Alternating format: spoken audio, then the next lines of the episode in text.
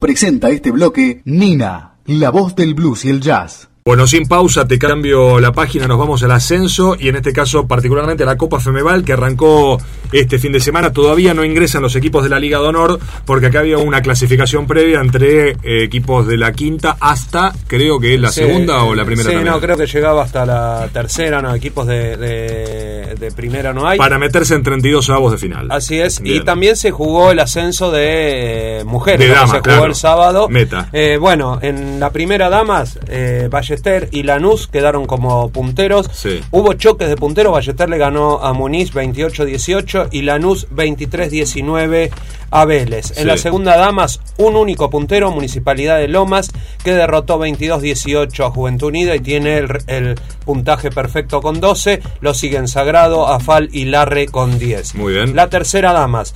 Eh, punteros, Sedalo B, Banfield, Racing y Guernica. Sedalo B derrotó 40-26 a El Portugués.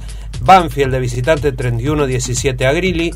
Racing por 1 derrotó a Yupanqui. Y Guernica 21 a 17 a Don Bosco. Y en la cuarta damas solamente está puntero Laux de Merlo con 12. Derrotó por un gol 17-16 a la Junta Vecinal Varela.